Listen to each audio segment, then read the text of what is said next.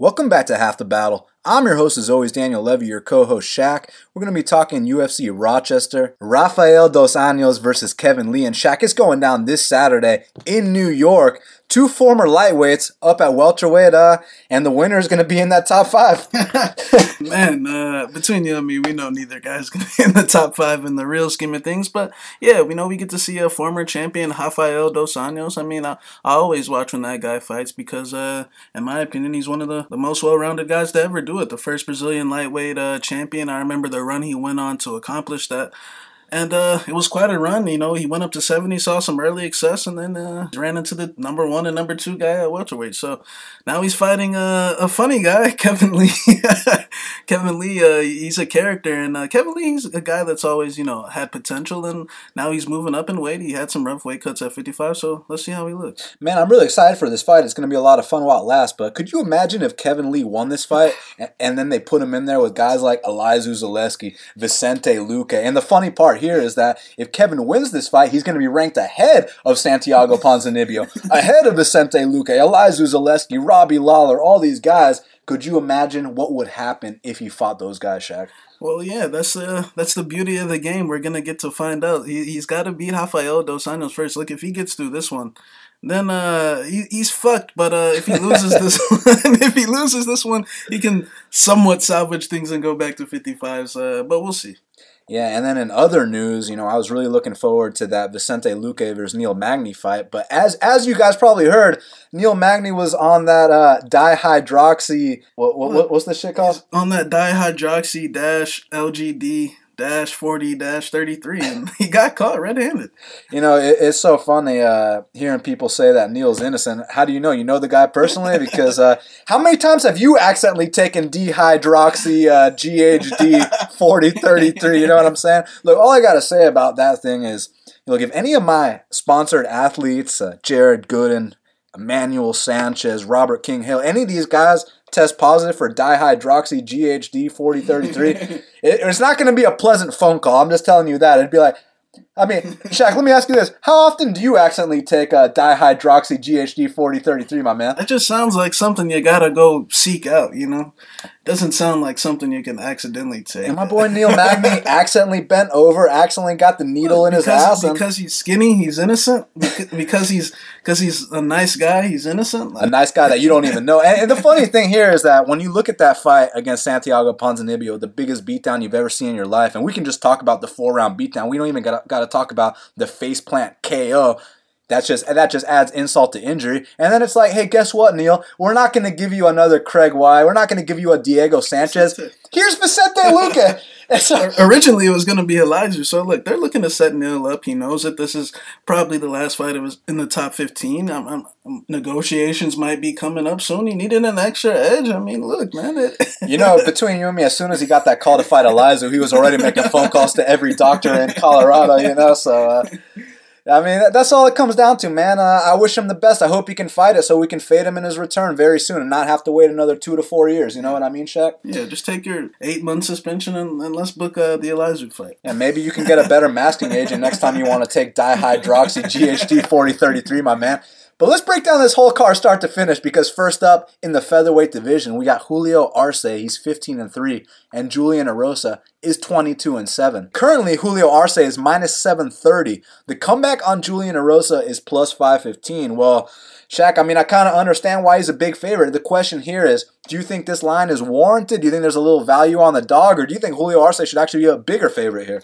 Yeah, you know, I feel like Arce is going to win this fight outright, no matter by any means necessary, man. I think that Julian Erosa is a, uh, you know, a low level UFC fighter. I think that uh, his first stint in the UFC, he got KO'd stiff, and then uh, he worked his way back, won a a fight on contender series against Emmers, a fight that you know was very ugly. Uh, and you know when he got to the UFC, he took a nap against King Cage, and then the the fight with Dawson, he kind of fought a specialist, but he got 30-26. I just think Erosa is a low caliber UFC fighter. I think this is probably his last fight in the company. I think Arce is better than him in every aspect of the game: cardio, striking, wrestling, jiu-jitsu. Erosa fights with his hands completely down. For a guy with no chin, I mean, he is very confident with fighting with his hands down. And uh, you know, like I said, he's got no chin. So I see Arce coming out here and rolling through Erosa rather quickly, uh, you know, as long as he shows up. But even if he doesn't show up, I still think he uh, wins the 15 minute battle, man. We saw Erosa's cardio his last fight. I think Arce's a lot more efficient. Yeah, he's coming off a loss to Sheymon Moraes. Imagine what Sheymon Moraes would do to uh, Julian Erosa if they ever got locked in a cage. Uh, under 1.5 minutes? so uh, yeah, I, I got Arce, um, and I do think it could be a, a bigger favorite. You know? Yeah, I mean, this is one of those fights where it was like, look, Julio, you've been super exciting. You beat all these guys like Dan Ige, who was really an emerging prospect, had that amazing fight with Sheymon Moraes, beat Peter Pettis on Contender Series. Here's Julian Erosa on a silver platter, and I mean, basically, Julian Erosa, he hasn't evolved at all since his first UFC stint. They kick him out the UFC. He goes out there, gets knocked out by some five and four guy on the regional scene, wins a couple fights, wins that controversial decision over Paddy Pimblett, and now he's back, and uh, it's time to take that third L in a row. I mean, look, Julian Erosa, for a guy that's six foot one, we talk about, hey, a six foot one featherweight. What can this guy do? This is what he can do. He can leave his chin straight up in the air and his hands down, throws a bunch of uppercuts without setting them up. And there was a moment in that Grant Dawson fight, because you know Grant Dawson, he's a takedown specialist. He's a relentless wrestler. He takes you down a hundred times every fight. Well, there was a point in that second round where Grant Dawson hit a fatigue wall, and it was like, Julian, this is your window of opportunity. Go get the guy real quick. And then Julian's throwing these uppercuts without setting him up, and then it's Julian that's getting rocked against a guy who has no striking whatsoever. And it's like, Julian, oh my god. The one thing he did nicely in that fight was, you know, the first time he got taken down, he attacked for a triangle, and after that, he never did anything ever again. So, look, based on you know, the technical aspect, Julio Arce, he fights with his hands up, he fights with his chin down, and uh, people say he's chinny. Why? Because he got dropped by Sheymon Moraes, one of the hardest hitters in the division. I don't think he's chinny at all.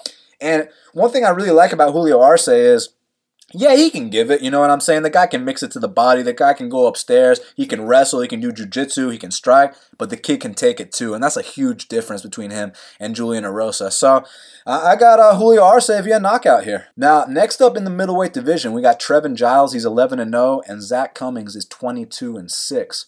Currently, they got Trevin Giles minus 160. The comeback on Zach Cummings is plus 140. Well, man, Trevin Giles is a dude that not only has he been beating everyone that's been put in front of him inside the UFC, but outside the UFC, beat guys like Ryan Spann, Brendan Allen. So now he's coming in here against Zach Cummings, the former welterweight. Who you got? Yeah, this is going to be a step up for Trevin in comparison to his two UFC opponents, James Bochnovic, who, I mean, Trevin actually put that guy out on a stretcher, and then literally he put a, you know, uh, Bochnovic never recovered, and Bochnovic's a complete can, not UFC level. And then he fought uh, Braga Neto, who was coming off a three year layoff. He's coming off a gambling problem.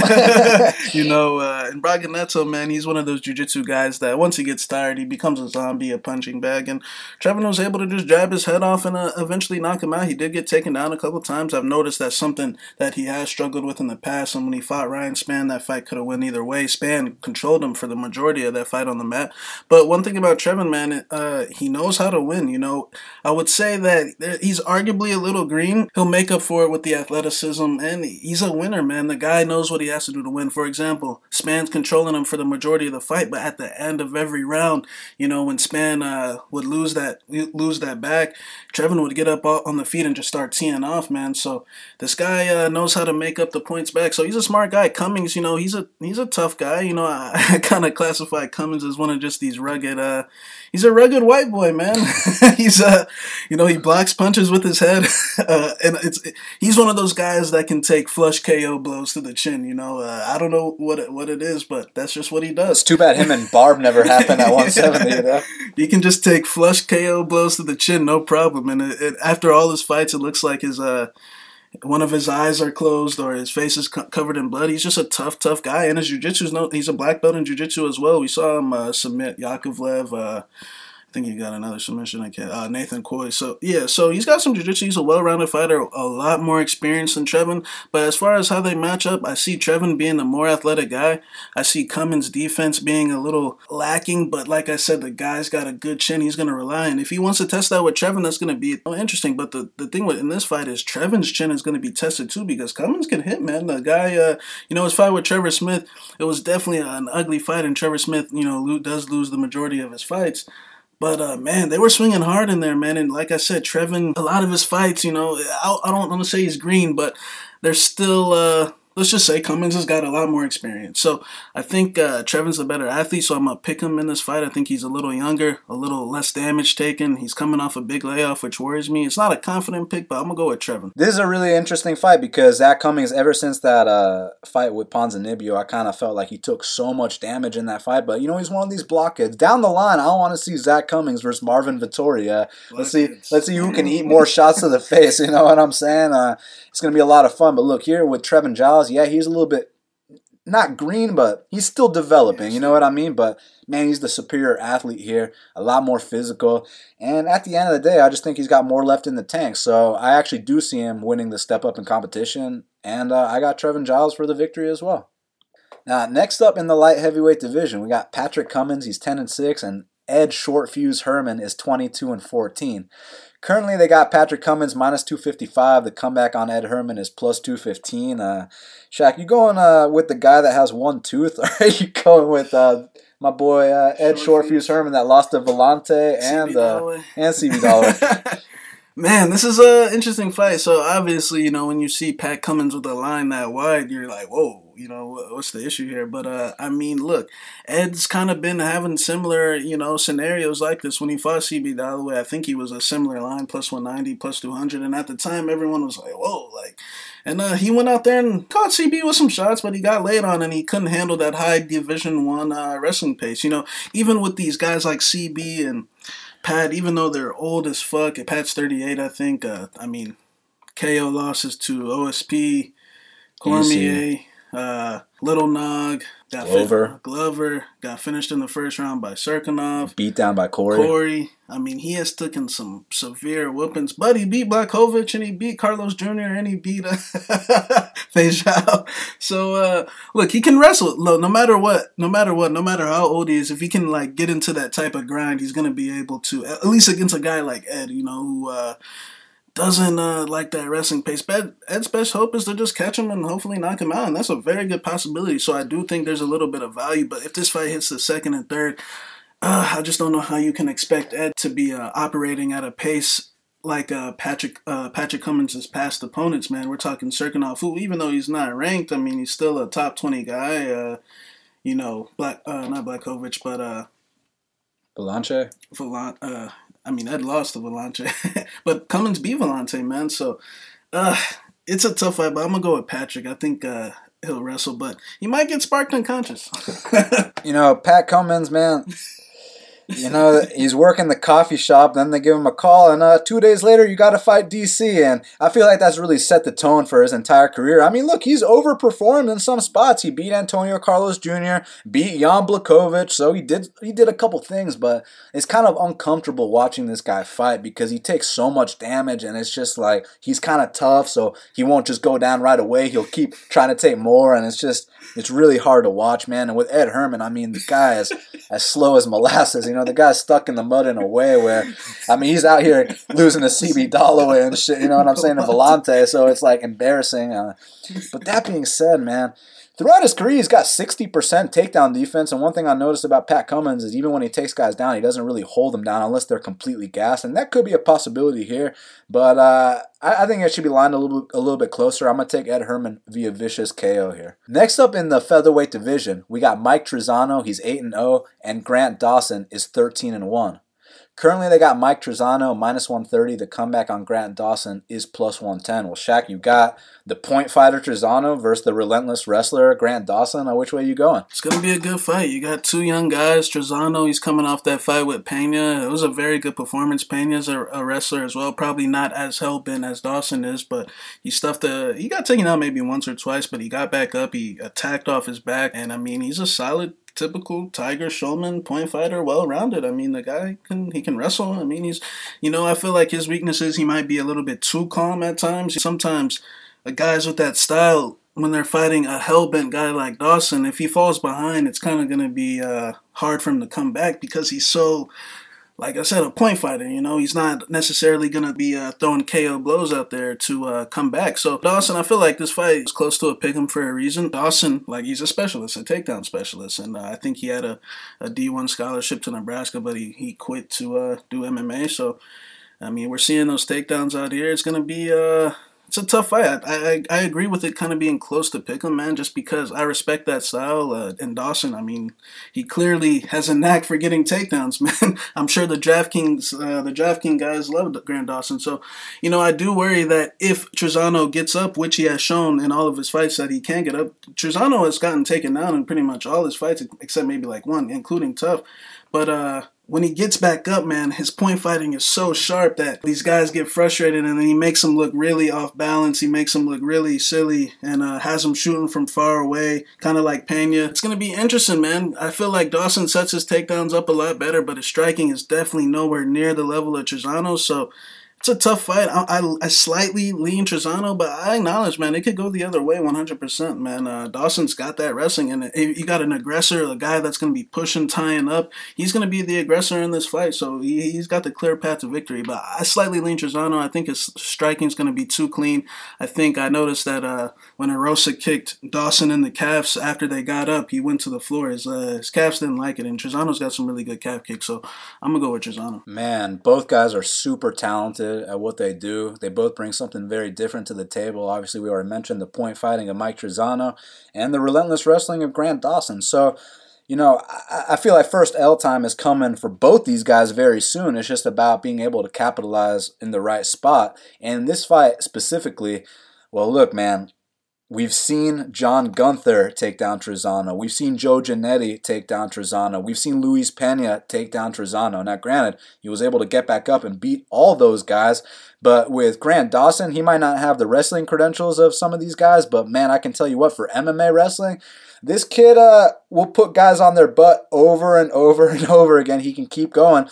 But man, it seemed like in that second round against Julian Erosa, maybe it was. Uh, because he kicked his ass so badly in that in the first seven and a half minutes. It's because he's he's not one of those uh, you know just regular takedown guys that just want to land guard. He's the type of guy that has to pick you up, lift you up all up in the air, and uh, you run in the middle of the cage like Matt Hughes. Yeah, he's he's got to do it. He's got to exaggerate with it. You know what I mean? Uh, so that could be a problem. You know, if this hits the second round and Dawson ain't got the same win and Trizano starts getting off on some strikes, but the thing is I want to see more urgency from Trizano. I want to see, you know, once he starts getting back up in that second round, I want to see some vicious shots, some body shots, some big leg kicks. And I feel like he's too content to, you know, pick and poke and have fun out there, look cute.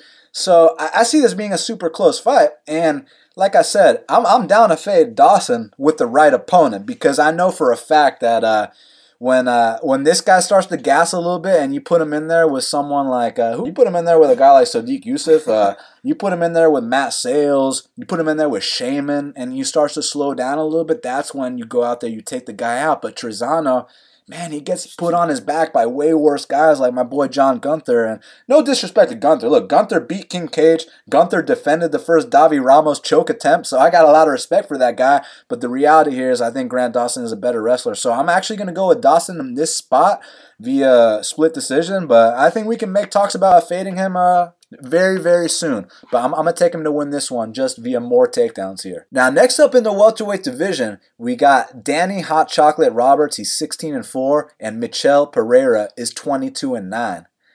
Currently, they got Danny Hot Chocolate Roberts minus 255. The comeback on Mitchell Pereira is plus 215. Shaq, you think uh, Mitchell Pereira is going to come out here, do a somersault off the off the fence, and hammer fist Danny Hot Chocolate? Hot Chocolate, I'm not too high on him just overall. Uh, I think he's a top. I think he's ranked number 64 in the welterweight rankings. Uh, you know, he's got a 500. He's a 500 fighter. You know, maybe slightly above 500. When you really look at his wins, we're talking in camp, not in the UFC. We're talking Dominique Steele, not in the UFC. We're talking.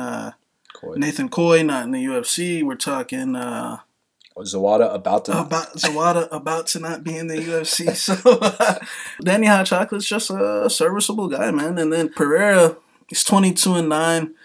They say he's 25 years old. He, he, looks a little older than that to me, but uh, you know the somersaults and the and the jumping off the cage, the the the wannabe Showtime thing, you know, it's cute and all, but you know, when you're fighting guys by the name of Hai Jun Kim and and Jin, you know, and stuff like that, you know, fat Japs with uh, tennis shoes.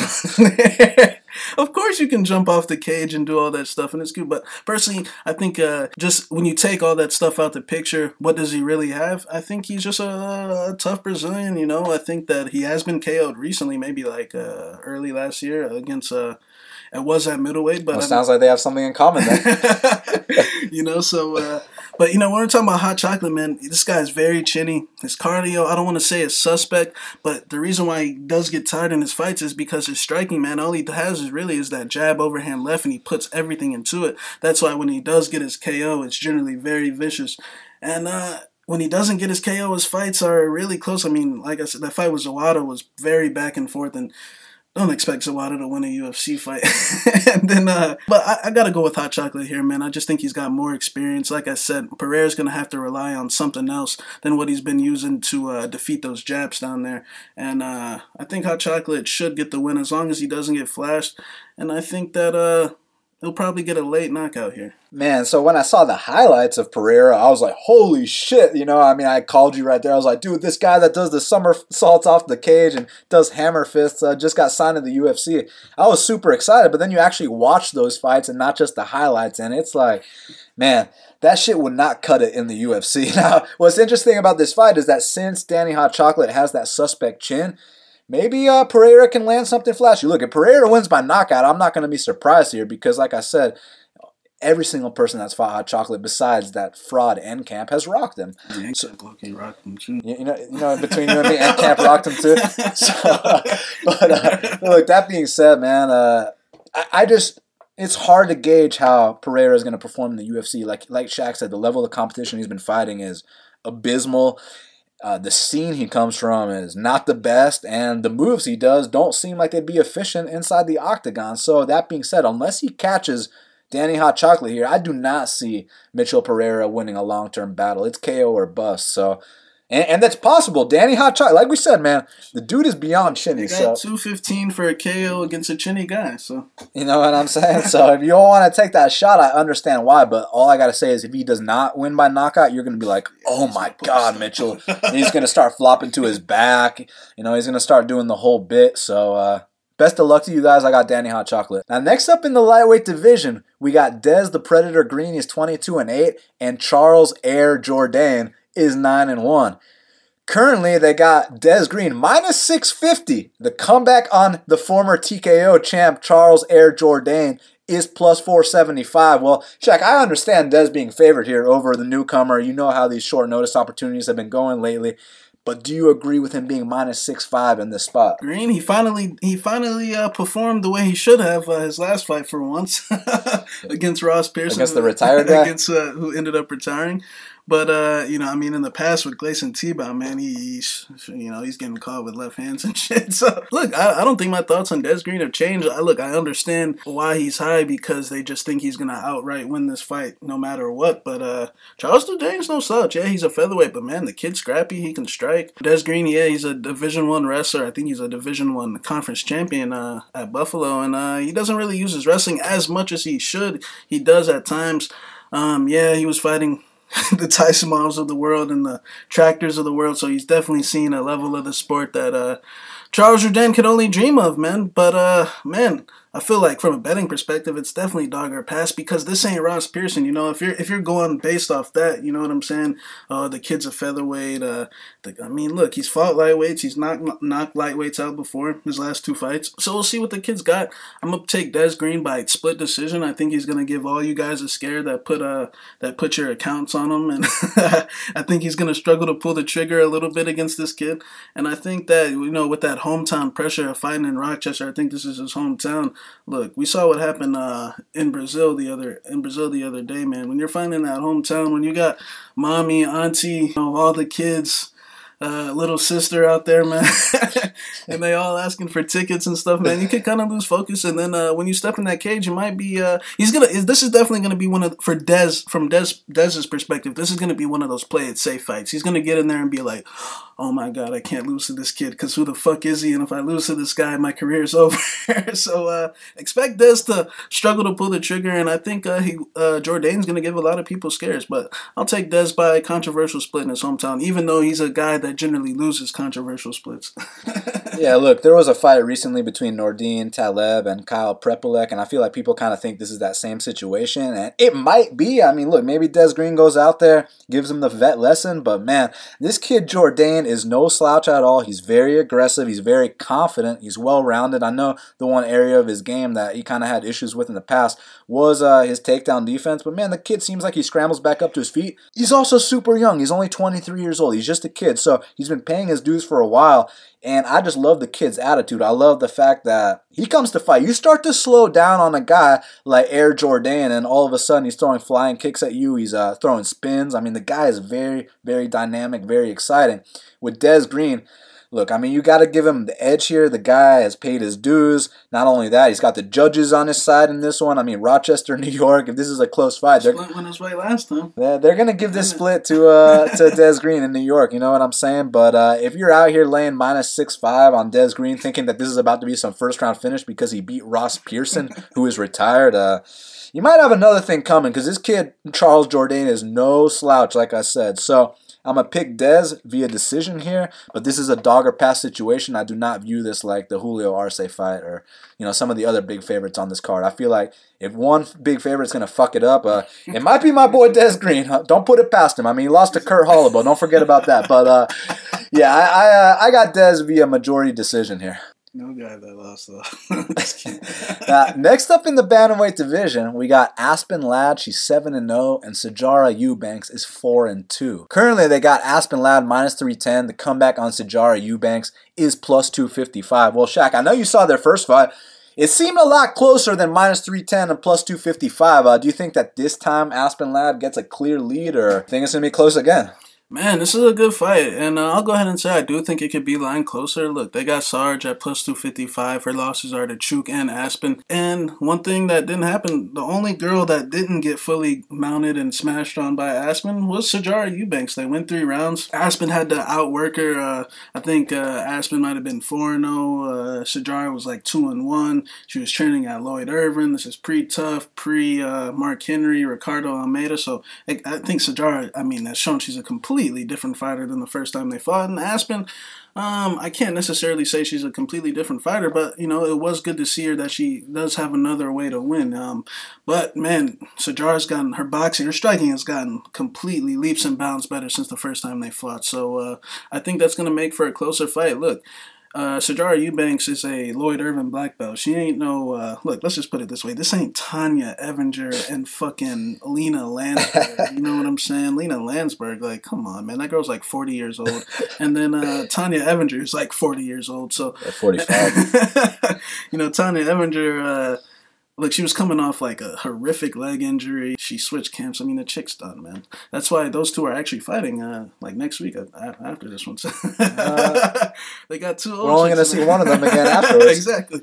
So uh, yeah, so you know, I feel like this is definitely a step up in competition for uh, for Ladd in a, in a spot where she kind of has a lot to lose in comparison to the other ones, man. You know, the other the other ones were just kind of coming here and uh, I mean, Evinger's a big win by name value, I guess, just because she's the former uh, Invicta champ. So I guess she had something to gain off that. But what does she really have to gain here, man? I guess her ranking. Uh, this is she was gonna fight Holly Holm. I bet you she would have. You know, I'm not saying that she's not motivated, but is this like an alleged punishment for missing weight or something? She made weight her last fight. Oh, so what, yeah. what the fuck are people talking yeah. about? She made her. She made weight her last fight, and Sijara missed weight her last fight. So now. Oh Sijara, no, no, no, that's what I'm talking about. Sijara missing weight. Oh, is it? Well, let's see. We'll find out. But uh, so uh, yeah, I actually don't see Aspen Ladd fully mounting Sijara Eubanks. We're talking a, a, high level black belt, a black belt for several years, and uh, it was actually Sijara taking Aspen down in their first fight. You know, so uh, Aspen's gonna have to find another way to win this fight, in my opinion. She's gonna have to box and, and go head toe to toe uh, inside the pocket for three rounds. So let's see if she does it. I don't think she's gonna do it. I feel like people are overrating her as a prospect by these two wins. Yeah, she's fully mounted all these girls except Eubanks, but look, like I said, this ain't fucking Tonya Evinger and fucking. I mean, look how Evinger came out in that fight. That shit was like the Stone Age soccer mom you know, soccer mom fighting that that that, that Sijara Eubanks is completely beyond, you know. So uh, just feel like there's a lot of value on it. Will she win? I can't say definitively, but I will pick her in the spot as an underdog. Just feel like from a betting perspective, man, you got at least a whole dollar, maybe a dollar and some change. Uh, in value, you know, uh, in this fight. But we'll see, man. Like I said, I don't think Aspen's gonna fully mount her, so we're gonna really see what Aspen's got in a spot where she's got a lot to lose. Man, very interesting fight because, like you just said, uh, the way Aspen Ladd's been going out there and winning these fights, she gets on top of these girls, they don't get up, and then they get vicious ground and pound on their faces. But uh, one thing about Evinger and uh, Lina Länsberg is they're not black belts on the caliber of Sijara Eubanks. I mean, I know people got issue with Sijara's former coach, but the reality here is if you trace the lineage of that black belt, it's directly from the source. That's as legit as they get. So her black belt cannot be taken for granted. It cannot be underestimated. With my boy Ricardo now, so uh, now, now she made she made the convenient switch to Ricardo Almeida, who also is a fucking legend. You know what I mean? So you remember when my boy Matt Hughes uh, front headlocked Ricardo Almeida back yeah. in the day? UFC 117. Remember when Ricardo Ricardo Almeida and his team jumped Nate Marquardt and Pancrase and stomped his head in the mat? You know what I'm saying? Giving y'all history lessons on half the battle, man. But uh, look, it's going to be really interesting. I see it probably going the three round distance. Could be wrong, but I just don't think that. Like I said, I don't think it's going to be as simple as Ladd just getting on top of her, and the fight will be over shortly after. I feel like Sijara can hip escape, get the half guard, get that full guard, get back up, attack off her back, things like that. So now I'm curious to see what's going to happen on the feet because I, one thing I got to say is I wasn't that impressed with Aspen Ladd on the feet her last few fights. I felt like she only really turned things as soon as she got on top of her opponent. So I kind of felt like there was a lot to be desired, but at the same time, I do feel like Sijara is a little bit undisciplined and she should be down a weight class. It's just that she, uh, maybe I'm wrong. Maybe she's not out here eating uh, Oreos and shit like my boy Juan Adams. But uh, I, I just, from what I've seen, man, like when you get a title fight and you miss weight for it, like how, how does that work, man? Like that that's fucked up. You know what I mean? Like you get that title fight, you do not miss weight for your title fight. That shows me unprofessionalism. Is Aspen discipline? I mean, at least when she was eating cheeseburgers, she didn't even attempt to weigh in. You know what I'm saying, bro? But uh, yeah, I, I don't know what's going to happen. I do agree with Shaq that it should be lined a little bit closer, but I'll just go with the size of Aspen Ladd to win the decision here. Even though size is not a skill. so we'll see what the fuck happens. Next up in the lightweight division, we got Davi Hamo. She's 9 and 2, and Austin Hubbard is 10 and 2. Currently, they got Davi Ramos minus 470. The comeback on Austin Hubbard is plus 375. Hey, much respect to Austin Hubbard for signing on the dotted line, for accepting this fight against Davi Ramos in his UFC debut. Now, the question is, uh, do you think the Colorado wrestler has what it takes to fend off uh, one of the best submission artists in the history of the sport? Austin Hubbard's a nice kid. He trains at a at a good camp with Gaethje and the dihydroxy dash LGD dash uh, forty thirty three guy. You know Magny and Blaydes and all those guys. comes from a good camp. Davi Ramos has been doing this thing. We know that uh, he's one of the best jiu-jitsu guys in the sport. Seems like he's getting better every fight and you know, a lot of people think that Hubbard might be able to survive this jujitsu storm. Like, you know what it takes to survive that jujitsu storm? I mean, look, if Davi gets on on your back with three minutes left in the round, the shit's over, bro. like, I, mean, Grits, yeah, Gruetzemacher escaped, but Gruetzemacher's, you know, 13 and 2. People, a lot of people sleep on Gruetzemacher's skills. He's actually a, a fairly skilled fighter, man. And uh, yeah, Davi struggled in that fight, but hey, he went through adversity and he still got his rear naked choke right, uh, right away in that third round. So that shows me the guy ain't no uh, you know, one of these quitting Brazilians that's looking for, because uh, he had every opportunity to do it in that fight. And I had seven units on him against Gruetzemacher, and yeah, he was giving me a little sweat here and there, but uh, I mean, he still finished him. So props to Davi and uh, you know, submitting it kind in the first round, very impressive. And Hubbard, you know, I feel like Hubbard's gonna be there for Davi to shoot on because he's not really the most aggressive guy out there, man. The guy's very calm. He likes to point fight. Uh, he's he's losing point fighting battles to guys like Eric Little Lee Wisely.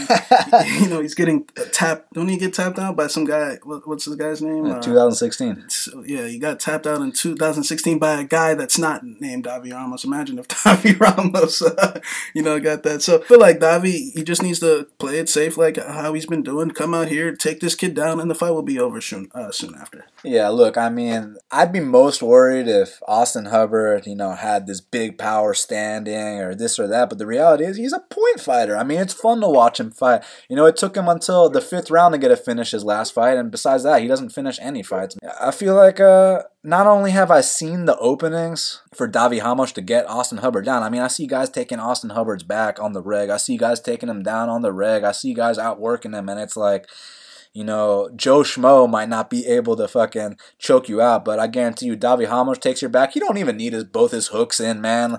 I mean, this shit will be over.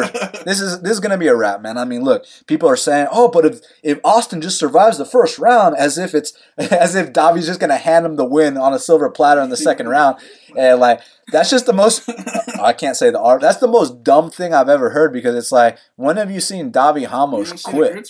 You didn't see the Serginho fight? Like the dude throws bombs and we act like you know, people act like, oh, he's only got jujitsu. I mean, have you seen the kind of bombs this guy throws on the feet? Obviously I'd prefer for him to get it to the mat, but the guy he, if he want, look, if Davi wants to come out here and test his stand up against Austin Hubbard, I'm not convinced Austin's just gonna jab his face off or anything like that. But you know, if, if I if I were to bet on Davi, I'd prefer just go out there, grab the leg, take him down, take his back, choke him out. So no matter what, I see Davi Ramos choking out Austin Hubbard, and I mean, who else do you see going from a fucking Kimura attempt to a back take to a rear naked choke like he did against Nick Hein? Who else do you see entry, that duck under to the back take against Gruetzemacher to the rear naked choke. And these aren't just regular Mata Leon rear naked chokes. These are the kind where if you don't tap, yeah, you're going to go to sleep. But if you don't tap, your fucking neck is going to explode. You know what I'm saying? Your eyes are going to pop out of your head. I mean, this guy has a goddamn vice grip and uh, some of the best jiu-jitsu I've ever seen in the history of the sport. So I got Davi Ramos via submission here, and it's going to probably, hopefully, be submission Davi's of the night. to put on a nice jiu-jitsu, uh, jiu-jitsu show for the fans of Rochester. The jiu-jitsu community is going to be talking about Davi Ramos on Sunday uh, and Monday and the weeks following. And props to us to Austin Hubbard. Look, man, the guy's got balls taking this fight. He'll be back. I think he will actually go on to win a couple UFC fights, but it's time to get choked out here. Next up in the lightweight division, we got Charles do Bronx Oliveira. He's 26 and 8, and Nick the Carny Lentz is 39 and 2. Currently, they got Charles do Bronx Oliveira minus 355. The comeback on Nick the Carny Lentz is plus 295. Well, Shaq, you've seen these guys fight twice already. And it's funny because people are like, why is Charles Oliveira fighting Nick Lentz again? And I have a feeling that people asking that question never saw the first two fights because the first fight, to this day, is one of the best fights I've ever seen in my life. I fucking love that first Charles Oliveira versus Nick Lentz fight. Uh, like my boy, uh, like my boy Deontay Wilder always said, is uh is Charles Oliveira versus Nick Lentz still one of your favorite fights, Dan? To this day, to this day, you know what I mean. That fight is fucking amazing. Then then they run it back in the rematch in Brazil. Nick Lentz is sick. He's got Mike Dolce with him. Uh, you know what I'm saying? He can barely hang on, and they still get fight of the night. Now Nick Lentz got the chance to go up to 155 pounds, and he's been looking the best he ever has. Got that big upset over Scotty Holtzman. Do you think he has what it takes to go out there and uh, win the trilogy against Charles do Bronx Oliveira? Both these guys, man, are kind of very similar, man. They kind of been on uh, similar paths. Charles probably kind of to a greater extent just because he's ranked inside the top 11 or 12 and Lentz is still on the outside looking in. But uh, both these guys started at 55s. I mean, both these guys have been around for a long time. We're talking about like Charles got wins over, uh, you know, Efrain back in the day. Like, remember how long ago that was? Nick Lentz beat Tyson Griffin back in the day. Like, they've been around for that long. And to see him still doing good is uh, very impressive, man. Lentz has quietly gone like, what, 14 and 6 in the UFC. Charles I mean, the most submissions, the most performance bonuses in the UFC history. So both these guys are what we like to call mini legends. Charles might get into the Hall of Fame, man, with all if he keeps getting all these subs, man. Uh, the greatest submission artist the sport has ever seen. So as far as how they match up, the first fight, like you said, you know, a lot of people are under the assumption that you know Charles is about to come out here, one takedown, and that's going to be it, you know, which it could be. I mean, his jiu-jitsu is that good. I mean, if Lentz makes a mistake and he gets his back, I mean, that could be it, 100%. But, I mean, he's shown in these two fights that Lentz is actually willing to go in his guard and, like, and he's actually, like, kind of out grappled him in a sense, man. In that second fight, uh, in the second round, man, he was all up in his guard, passing from you know full guard to, to side control. I mean, Lentz was playing with fire and he was doing pretty well. But uh, eventually, Charles got that dangle, and uh, that was it, man. But like you said, Lentz was with that fraud Mike Dolce. Uh, if y'all don't know Mike Dolce, man, that guy, uh, God have mercy. He, he, likes to make guys cut like 30 pounds the day before the fight and then come in like super bloated. And, uh, you know, it worked for a stretch of time, but then it didn't work, you know? So, uh, and then uh, no one uses him anymore except Mirsad Bektic, actually. Except that fraud Ronda Rousey. yeah, Ronda Rousey. But uh, yeah, so I feel like Lentz, if there is a guy that's you know not necessarily over when they hit the mat with Charles, I feel like Lentz could kind of fall into that category, even though he's been submitted twice. But I just I do feel like Lentz could have better success uh, in the grappling compared to a Jim Miller, Clay Guida, uh, Christos to Giagos. Uh, Christos Giagos. You know, what was actually surprising about that fight is, you know, Christos actually stuffed a lot of his takedowns. And Charles, I feel like a lot of people are under the assumption that, uh, you know, Charles, is, his stand up's gotten a lot better. Yeah, his stand up's gotten a lot better, but we have to say to an extent after, because there, he still shows signs where you hit this guy one good time on the chin, you know, he might, uh, or in the stomach, he might uh, flop to his back. And you know, his last fight in Brazil, let's just put it this way yeah, he won that fight fair and square, but there were some moments. Uh, let's just if they weren't in Brazil, if they were in Vegas, he would have had to fight a little sooner. That point probably wouldn't have been taken, even though Teymur did uh, dig in there with that eye poke. My boy Nick Lentz knows about Teymur's uh, Teymur's eye pokes as well as his weasel tactics didn't work that didn't work that night. But uh, man, it's gonna you know I feel like Charles can still show signs of uh, looking for ways out, you know, like uh, old Charles. And I know Lentz doesn't have that issue, so I do feel like it's lined a little bit too wide. I feel like Nick Lentz, although he, uh, you know, has gotten a lot older over the years, man, he's still evolving. His stand-up has gotten a lot better. I mean, you take a look at his last fight, Scott Holtzman. A lot of people were counting him out in that fight. Holtzman was looking the best he ever has. Look at Holtzman. He's a hockey player. He's big. He's strong. He, he's got knockout power. That was a real test to see uh, how far Lentz's stand-up has come. And I mean, he was catching Holtzman with high kicks. He was switching his stance. His boxing looked better. He definitely completely gassed out in the third round, but uh, I mean, Holtzman's a big, a big motherfucker, man. So I feel like Lentz is actually, I don't want to say shown more improvement, but uh, I feel like it's more real improvement. I feel like Charles can resort, resort back to some of his old tendencies if you push him, you know. And uh, man, I feel like it could be lined a little closer. I feel like if you bet Charles, you're about to be in for a little scare because uh, not another thing we haven't mentioned is uh, Charles has been tapped out too, and uh, you know by what those two times? Guillotines. You know who's got a really good guillotine? Nick Lentz. But Charles has been in that guillotine a couple times. He, he knows what it's like. So you know I'm a I'm a pick Charles in this fight, but from a betting perspective, it's a Nick Lentz or pass because when you know when you wanna you got a big payout at least you got a guy who's familiar with it who's been in there two times not a, a Teymur who we don't know like uh, about his grappling not a Christos Giagos not a, a Jim Miller Clay Guida who's been tapped out 10 times. Who lost around to BJ Penn who lost around to BJ Penn. So Charles Oliveira's little streak here kind of is kind of inflated. I feel like Lentz has had a tougher path you know a little well, recently. he did kind of beat Gray Maynard though yeah, he fucking Gray man it up. But I mean, I'm saying like he fought Islam, he fought fucking sure. uh, Holtzman, he fought fucking Teymur, and Teymur got away with his weasel tactics. That Charles night. fought Teymur too. Yeah, um, he fought him in Brazil, man.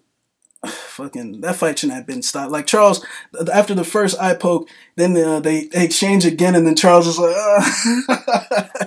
like. But uh, I'm gonna pick Charles. I feel like it's gonna be hard for Lentz. With all that being said, I feel like it's gonna be hard for Lentz to not make that one mistake because, like we saw in the second fight, even after a dominant second round that Nick, Nick Lentz had, he came out there, left his his neck in there for just a little second, and Charles pulled off a dangle, man. So you got to be on your P's and Q's, but uh, I feel like it could get sketchy. But I'm going to take Charles by third round submission. It's a great fight, man. I'm really excited for it. Like I already said, their first two fights were fight of the night. I don't think that this one's going to be any exception. Maybe this one's going to be submission of the night, but bottom line, I feel like Nick Lentz is super underrated most of the time. People have some impression that he's on his way out or this or that, and I kind of disagree. I mean, I, I, I know that he kind of has had a long career, but I feel like he's a bit rejuvenated since he moved up to 55. So I felt like that cut to 45 took so much out of him.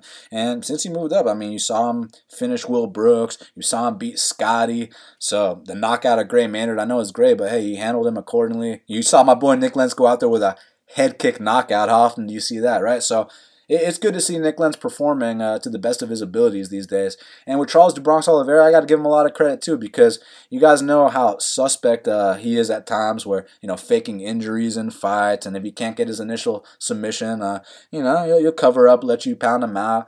You attack him with a sub, you'll tap right away. But man, I feel like he has been uh, making improvements.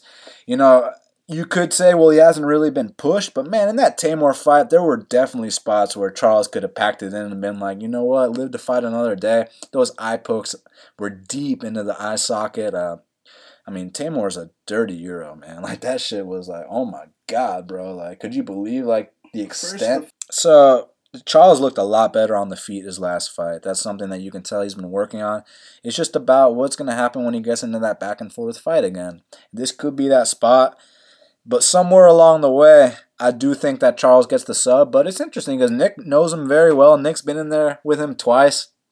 Nick could have the right game plan to come out here and beat this guy. And the reason you can't ever bet the house on a guy like Charles Oliveira is because he is a habitual stunt puller. He's also got the most subs in UFC history, so he might go out there, add to that list, and just continue his record. The guy is that much of a badass, but and that's on his best day, but on his worst day, it's it's catastrophic stunts. It's like, oh my God, Charles, you know what I mean? So we'll see what happens. But I'm gonna go with Charles uh, Oliveira to submit Nick Lentz for the third time here. Hey guys, Dan here. Just wanted to remind you that Kyle Marley's bets are available at bestfightpicks.com. As you guys already know, in the midst of that 200 unit run, one unit equals $100 for Kyle Marley. So at UFC Ottawa alone, he goes out there and has a 28 unit win on the event. Now just think about this for a second. He's charging $7.99 for his yearly package. He just won 28 units at UFC Ottawa. 28 units. That's 2.8k. You pay off the yearly package with that event alone, and you still have 2K left over. You let me know if that's worth it or not. He's got monthly packages, yearly, or the event itself, all available at bestfightpicks.com. Kyle Marley's bets, make sure you tail them, bestfightpicks.com. Next up in the welterweight division, we got Vicente, the silent assassin Luque. He's 15 and 6, and Derek Kranz is 24 and 10.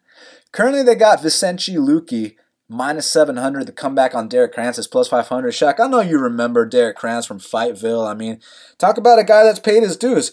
The only thing that sucks is uh, he's getting rewarded with a canvas we'll snap. Keep, we'll just keep this one short and quick. I, am glad to see my boy D Rock in the UFC. He paid his dues, 24 and 10. Like you said, he was in Fightville. Uh, he's taken some naps to Koreshkov. I know you remember that nap in Bellator, but the guy at least earned his spot to uh, enough to get a contender series. So we got a, a lot of respect for my boy Derek Kranz. But unfortunately, I mean, he should honestly like after this, they should let him and Magny just run it in the back because uh, unfortunately, Kranz has to take the fall for what Magny uh, what Magny did for taking dihydroxy dash LGD dash forty thirty three. You know, uh, unfortunately, Kranz has to take the fall for that. So. Matt Magny's out here injecting needles in his ass, and Derek Kranz has to get KO'd. It's like I feel I'm, I'm gonna send my boy Derek Kranz a gift basket. I just hope that Kranz look, if you go down to the mat, don't try to fight back. Don't try to get back up. Don't try to fight. Just come in here, take your nap, or you take a knee. Just let's limit the damage you're taking here, and uh, come back for a better fight. You know. Yeah, maybe they could do D Rock Kranz versus BJ Penn or some shit. You know what I'm saying? But uh, look, Vicente Luque is an unbelievable fighter, especially now. He's really come a long way. And the dude, that left hook is so nasty. I mean, he was landing knockout blows on Barberena's chin, and for whatever reason, Barberena wouldn't go down to that third round until he had to start getting the knees involved. The left hook that puts everyone else down, the left hook that put Niko Price, Belal, all these other guys down, it wasn't good enough to put Barb's insane chin down, so we had to resort to the knees. I mean, on the mat, I mean, talk about serious jiu-jitsu. I mean, this guy Vicente Luque, after he landed all those knockout blows on Barberena's chin, then it was Barberena's turn to answer back. He drops Vicente Luque, and it's like, at that point, you could have been like, holy shit, like Vicente's about to pull a stunt. Well, two seconds later, Vicente takes his back and almost chokes him out. So I'm very impressed with Vicente Luque. I think he's a top 10 guy right now. And uh, I got so much respect for Kranz. He will be back, but I just hope it's not too vicious, man. Because you remember the last time someone took a short notice fight against uh, Vicente. You remember what happened to Jalin Turner? I just hope this isn't that situation. Uh, I hope it's an early stoppage. You know what I mean? Let's just let's just leave it at one, that. One knockdown and let's stop it. Exactly. Let's get let's intervene, ref. Please do not let Dan Miragliotta ref this fight. Now, next up in the featherweight division, we got Megan Anderson. She's eight and three, and Felicia Spencer is six and zero. Currently, they got Megan Anderson minus 175. The comeback on Felicia Spencer is plus 155. Shaq, you uh, running to the window to lay this minus 175 on Megan Anderson? Look, I get it. She's hot, but like, y'all know this girl got finished by Cindy Dandois, right? That's all I'm going to say. Look, you get finished by Cindy Dandois, uh, I don't know if y'all seen Cindy fight before, but uh, it's a it's a sight to see. But Felicia Spencer, real quick, y'all gotta go watch my girl Cindy Dandois versus uh, what was the fight? Alexis Davis in Nashville. Yeah, yeah, yeah. Y'all gotta see Cindy Dandois versus Alexis Davis. Thank me later. Megan got finished by that girl. So after you uh, go watch, that's the girl you're uh, paying minus one seventy five for. but yeah, I mean, look, Megan's got the experience for sure. I've always said that if she figures things out, she's got a great frame. She's six foot. She's big. I mean She's got good coaches. She trains with Krause and them. So, uh, I mean, the thing is, it's kind of still hard to say where she's really at because, you know, the Zingano fight didn't only lasted about a minute. And then the Holly Holm fight, you know, that was a stunning. And quite honest, she wasn't ready for that, man. She's coming in from Invicta to fight Holly Holm, who's number one, two, you know, in the world. She belongs nowhere in the cage her. So it's still kind of hard, in my opinion, to gauge where Megan's at. I feel like if you're betting on her as a favorite, it's kind of more of a projection. Yeah, I feel like she does have potential with that big long frame, but uh, still, who knows, man? Like I feel like it's uh, a little sketchy, man. Spencer's got the clear path to victory with the wrestling. Uh, I mean, we saw Holly Holm take down Anderson very easily. Um, I don't know, man. I feel like a betting perspective, is dog or pass. So I'm gonna go with Felicia Spencer, man. I think, uh, think, I just feel like how how can you be so confident on Megan, man? She has she's only fought like two times in the last three years. Um, like I said, the last fight was really short. Cat Zingano's on her way out. Uh, Cat Zingano, I mean, look, Cat Zingano turns like when she moves, she turns like sideways. So that's the reason why uh, that toe got in her eye. I mean, it's a KO in my book for sure, but uh, we still don't know enough about Megan, man. So I'm gonna go with the dog here. I'm gonna go with Spen- uh, Spencer via wrestling, via ugly, ugly, ugly fight. You know, uh, like I said, minus 175 on a girl that lost to Cindy Dandois. But uh, Spencer's not that impressive. I just feel like uh, she's got the wrestling, the path to victory. So I'll go with her. Yeah, she definitely does have the path to victory with the wrestling, but you know, this ain't no Kayla Harrison or not that Kayla's, eh, you know, but I got Kayla over Megan e- easily, like easily. But you know, this this ain't no credential, this or that, D one. I mean, she's allegedly a black belt, but I see her going for takedown. She can't get it. She flops to her back. So it's going to be interesting. How much has Megan Anderson progressed? That's the real question here. Is she has she learned from that uh, Holly Holm fight? You know, has she addressed her mistakes?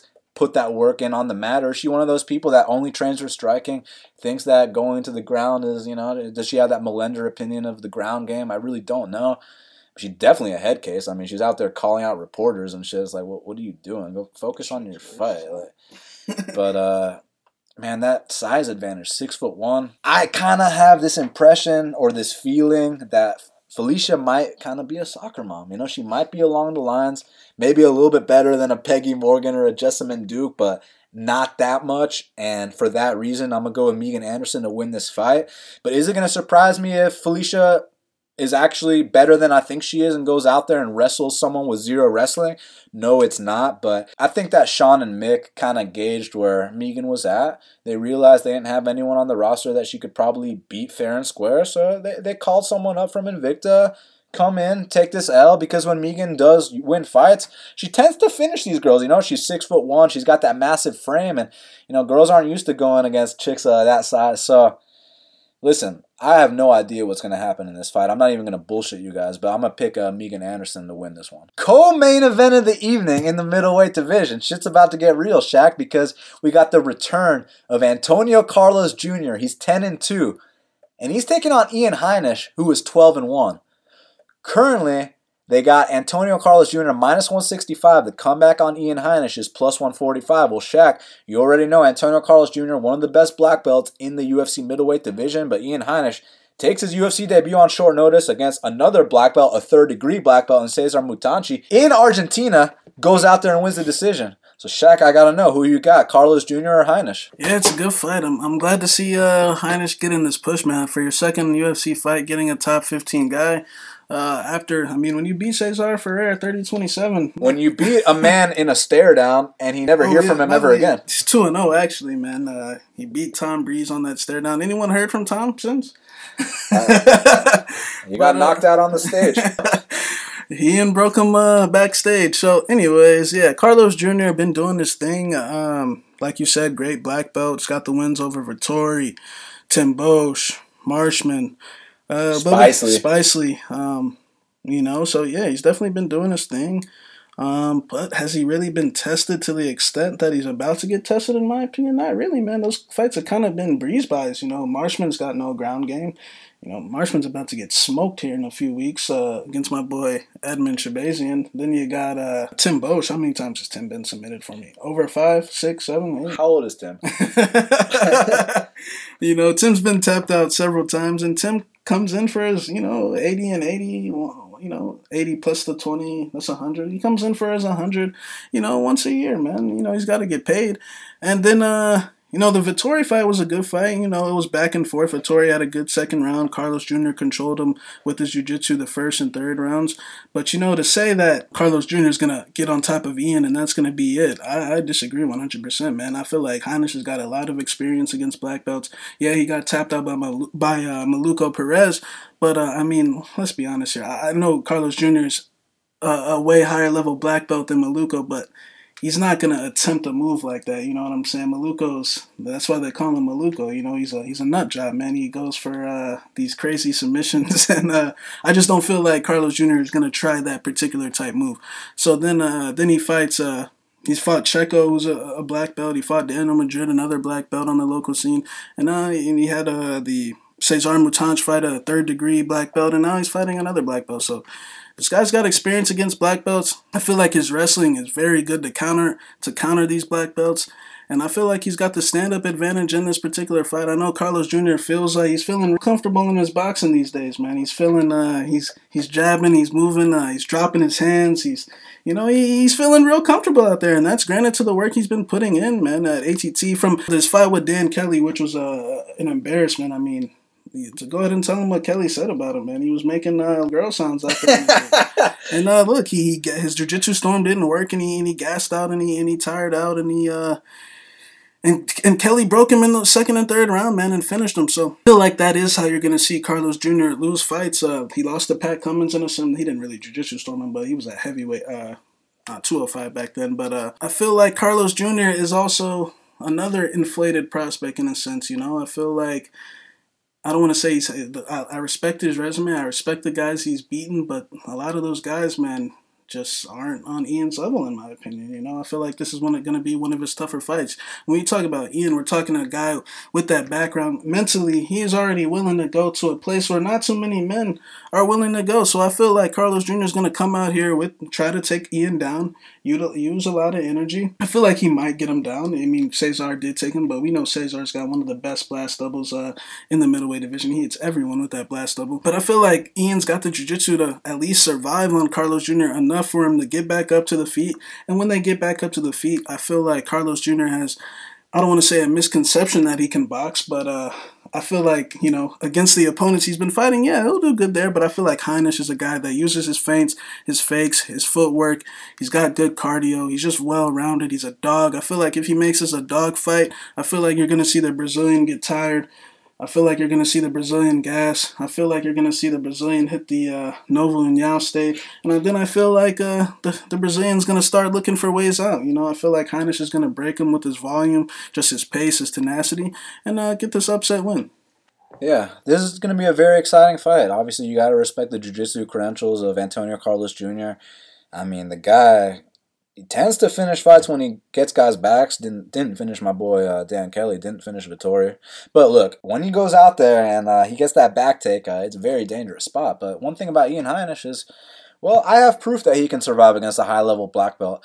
And you know, people are out here saying that Carlos Jr. is better than Mutanch, and you know, maybe we can debate that another time. Maybe he is, maybe he isn't. But uh, one thing you cannot debate is the resumes of Antonio Carlos Jr. and Mutancha. I mean, one guy finished Jack Hermansson, one guy finished fucking Thiago Santos, beat Anthony Smith, beat all these guys, and you know Carlos Jr. props to him. He, you know he beat uh, you know he goes out there, he beat Tim Boetsch and Jack Marshman, and people are acting like he's oh, the top prospect at 185 pounds. Look, all I gotta say is no guy that was making lady sounds against Dan Kelly is gonna beat Ian Heinisch in a battle of wills. If he goes out there and finishes him in the first round via submission, much respect to him. But I feel like Ian Heinisch, he's got good submission defense. I got proof that he can defend subs against high level black belts. And when they get back up to their feet, you know, if Carlos Jr. thinks that his boxing that, that worked against Leleco and, you know, all these guys is going to work here, he's going to be in for another thing when Ian starts fainting, starts getting that pressure game going. And I think by the late second or third round, I see Ian Heinisch getting a TKO here because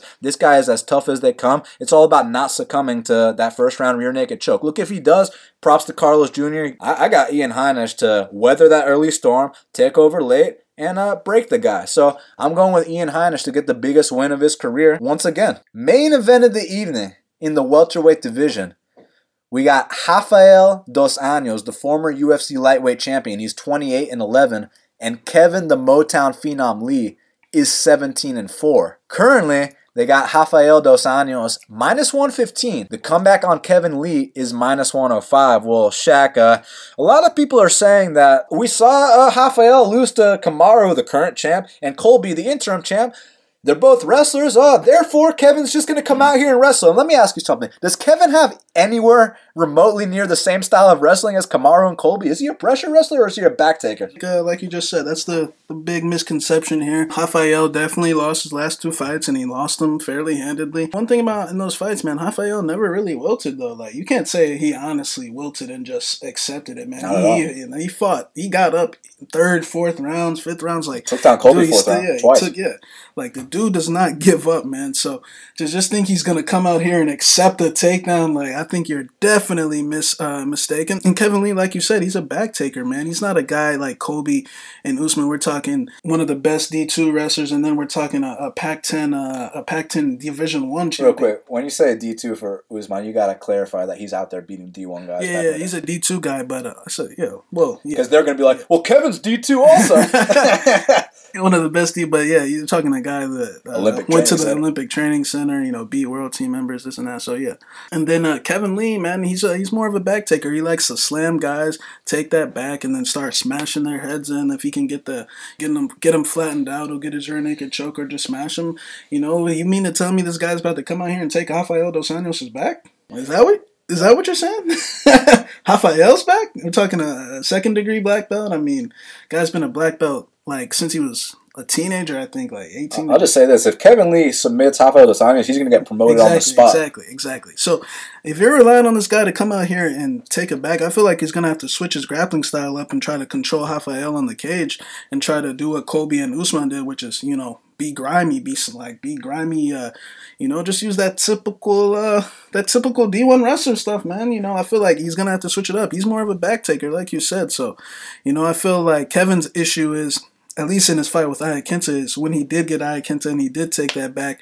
The second they get back up to the feet, he's so tired. And Kevin's not like Colby, you know. Colby's a guy that even though he doesn't have the best stand up, he's just constantly moving forward, constantly just throwing pitter patter, constantly just walking forward. You know, Rafael never got a chance to set his feet. Usman, kind of the similar thing, but just a little more physical, more African. you know what I'm saying? He's got way more muscles. He just bullies him a little bit more. Kevin's definitely big. He's got the muscles. I expect him to be feeling a lot better at 170. But uh, when they get back out in space, man, Usman and Colby, man, these guys keep it grimy. They keep it close. They keep it a, a smothering type of fight. As where Kevin, you know, when he gets back out in space, he starts being stiff. He starts, you know, he doesn't, re- he really doesn't have a good poker face, man. You hit Kevin Lee really good on that chin. He might not get knocked out, but man, he'll start uh, showing signs of determined, man. And uh, I mean, we saw that in the Al Iaquinta fight, man. He looked broken at the end of that fight. So, you know, I feel like if Dos Anjos, I mean, I, I expect him to get taken down. The, th- the big thing with Dos Anjos in this fight is not to put too much on those last two fights, you know, because there also could be a chance where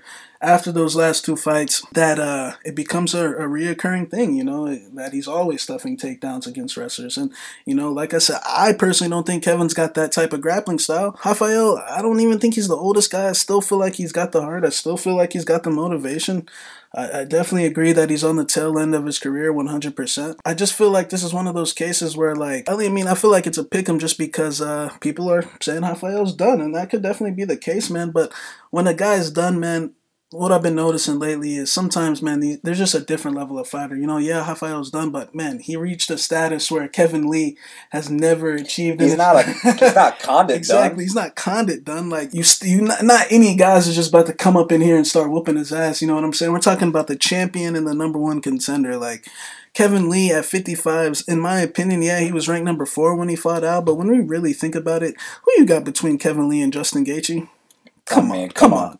Who you got between them? We already saw him fight Tony. He gassed out real quick in the first round and got tapped out when he tried to use a, a traditional grappling style and he uh, he went in his guard. And then uh and then uh I mean he was he got that title shot coming off a win against Michael Chiesa. Like Michael Chiesa is a nice kid, but like, come on, he'll never sniff a title shot in his life. And then we're talking before that he fought Trinaldo, will never sniff a title shot in his life. Trinaldo's outside of the rankings. Look, Kevin Lee's been beating good fighters. Rafael's exactly. beating great fighters. Exactly. So I feel like Rafael should be uh, favorite here, just a little more than what they got it. But you know, I understand. I mean, the guy is on the tail end of his career, so there's definitely that angle. But uh, I'm gonna go with Rafael here. I feel like he is gonna get up from the takedown, and I feel that when they get back in in space, you're gonna get to finally see Rafael for the first time in a year let go of that vicious body kick, that vicious left hand, the jump knees, the low kicks, and you're gonna see Kevin uh, continuous his his uh tendencies of uh not being able to box with these guys, man. You know, this guy's very chinny. Maybe at 170 he feels a lot better. Who knows? There's definitely a chance. But I gotta go with Dos Anjos. I feel like he's the more complete fighter, the more accomplished fighter, the guy that's seen the higher level of competition, the guy that's this is a step down from Colby and Usman in my opinion. But uh I feel Robbie, like Robbie Lawler, Cowboy. These guys are just way bigger, man. I feel like uh, Kevin Lee's just got to. I know he definitely earned his spot, but I feel like he kind of got to the spot at a time where you know where McGregor. We had McGregor out. I feel like Kevin Lee was talking a lot. He's a funny guy, you know, uh, and I feel like he got that. He had the uh, the pink jumpsuit on, and he told Tony, "I'm gonna fuck you up, Tony." he had the good shit with him on Fox Sports One after he uh, after he beat Chiesa that night, you know. So I feel like uh, he, he's also very inflated, man, but. I'm gonna go with Dos Anjos by third round TKO. I feel like Kevin Lee's gonna start strong, but I feel like the similar similar thing's gonna happen. I feel like he's gonna get blasted out when they get back uh, in space, and Rafael's gonna do his thing and you know get on the cage and cry, bring the kids in the cage, and you know I, I hope he. I don't want to tell him to retire because I do feel like he could still beat some guys, especially if he still wins. But uh, you know, I, I feel like Rafael should go out on good terms while he can. Yeah, look, when this fight was initially matched up, I was like, oh, Kevin Lee's just going to come out here, wrestle him. It's that simple, shot, right? And then you actually go back and you watch the tape and you see uh, Kevin Lee's last fight against the guy that got finished by Mitch Clark. And let me ask you guys something that are comparing this to Kamaru and Colby real quick. So you guys know Kamaru and Colby are cardio machines, right? And they get better as the fights go on. Well, how come Kevin Lee was losing the championship rounds against the guy that got finished by Mitch Clark, and you're telling me that he's going to go out here and do the same thing that Kamaru and Colby did?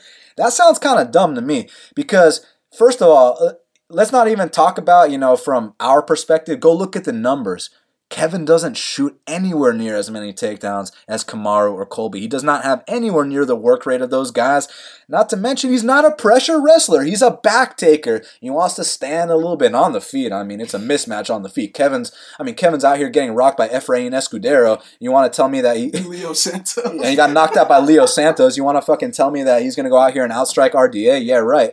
I mean, unless RDA is so done, which I don't think he is. I mean, he got back up from Kamaru, who's the current champ. He got back up from Colby, who's the interim champ. He took down Colby twice in the fourth round, which means that after, you know, getting weared on by the D1, what, what is it, Pac 10, you know, all, all that shit, by getting wear down by one of the best wrestlers in the history of the sport, he was still fresh enough to take him down in the fourth round. You know, the fourth round, the round where uh, Kevin Lee is going out there losing to Al Iaquinta. You know what I'm saying? So I think RDA has got a big cardio advantage in the spot. I think he's got a big striking advantage in the spot. I think he's got a big jiu-jitsu advantage in the spot. It just comes down to the wrestling. Now, early in the fight, maybe there's a chance that uh, Kevin Lee takes the belt, takes the back of the second degree black belt, and if he does, I mean, oh, that's awesome, Kevin. But if he goes out here, look, if you choke out Rafael dos Anjos, I, I'll get on fucking Twitter and high five, clap, maybe even send you something to your PayPal. You know, like, dude, he is not about to come out here and submit Rafael dos Anjos. But if he does, much respect, dude. Like, I, I will definitely give you the credit you deserve if you go out there and do that. So, so I'm wondering, okay, so are you telling me if he doesn't get that first round sub that he's just gonna come out here, take his back every single round, go out there and win the decision? Like they think because he beat Edson Barboza, who was coming off the Khabib beatdown, that all of a sudden he's going to beat Rafael dos Anjos. Like guys, what you need to understand about this is Kevin Lee's beat good fighters. So Trinaldo, good fighter. Edson Barboza, good fighter. Magomed Mustafayev, good fighter. Chiesa, good fighter. RDA's beating great fighters. Robbie Lawler, great fighter. Cerrone, great fighter. Benson Henderson, great fighter. Pettis at the time, great fighter. Diaz, great fighter. So, I mean, the resumes don't even compare. It's just about if Rafael suddenly aged overnight. But I just saw him against the two champs in the division. And, I mean, for being so outsized, I thought he performed pretty admirably. Whereas when you see Kevin Lee losing these fights, I mean, well, Kevin Lee is a head case. First of all, the Leo Santos fight, which was a great stoppage, he says was an early stoppage. The Iaquinta fight, which he clearly lost, he says he clearly won. I'm like, dude, like, just accept the losses and move on. Every single time he takes an L, it's always there's always an excuse behind it. And every time he has a win, his head completely explodes. So the guy's a head case. If he wins here, it's because of his physicality, but I just don't think he's got the cardio to push for all five rounds. So for that reason, I'm going Rafael Dos Anjos to be a fourth round TKO. Shaq, now we got to talk about the fight to watch and the fighter to watch. So what is the fight to watch for UFC Rochester? My fight to watch is gonna be Nick Lentz versus Charles Oliveira three, man. You know how how could it not be? You know I feel like there's gonna be some good scrambles in there. I feel like Lentz is getting a little better. Charles has got a lot better. So uh, we're gonna get to see, man. Charles has got to hold on to this top 15 spot, and if Lentz can come out here and get this win, that this is like the breakthrough of his career. You know, if he gets this win. So yeah, I mean, obviously the first two times that these two fought were fight of the night. I don't expect this to be any differently. I will definitely be tuning into Charles Oliveira versus Nick Lentz. For me, my fight to watch is Antonio Carlos Jr. versus Ian Heinisch. People are saying that the guy that beat Tim Boetsch and Jack Marshman is the top prospect at 185 pounds. Well, now he's taking on a guy who just beat another Brazilian Jiu Jitsu black belt. And man, it's so intriguing because either Carlos Jr. is going to submit him in the first round or Heinisch is going to break him late. So for that reason, Carlos Jr. versus Heinisch is my fight to watch. Well, Shaq, who is your fighter to watch for UFC Rochester? My fighter to watch is going to be Rafael Dos Anjos. We're talking about the first Brazilian UFC lightweight champ. A lot of people are saying he's old. A lot of people are saying he's done. A lot of people are saying he's on his way out. I disagree. I feel like, you know, under just because he doesn't, you know, have the greatest personality, doesn't really talk, he does, he's really quiet. Yeah, it's always been the case, but uh I mean, I feel like he's one of the best lightweights to ever ever uh, compete inside the UFC. The guy went up to welterweight, got a couple wins. So I feel like if he gets this win, a couple more wins, goes out on good terms, we could uh, possibly be talking about a Hall of Famer. Yeah, I mean, Rafael Dos Anjos uh, is definitely one of the fighters to watch, man. For me, my fighter to watch is Davi Ramos. I mean, when you talk about, when I say things like this guy might literally have the best jiu-jitsu in lightweight history, I mean, those are some big words. We're talking about BJ Penn back in the day. We're talking about guys like uh, we're talking about Gilbert Durinho Burns, who by the way Davi Ramos submitted in a jiu-jitsu competition.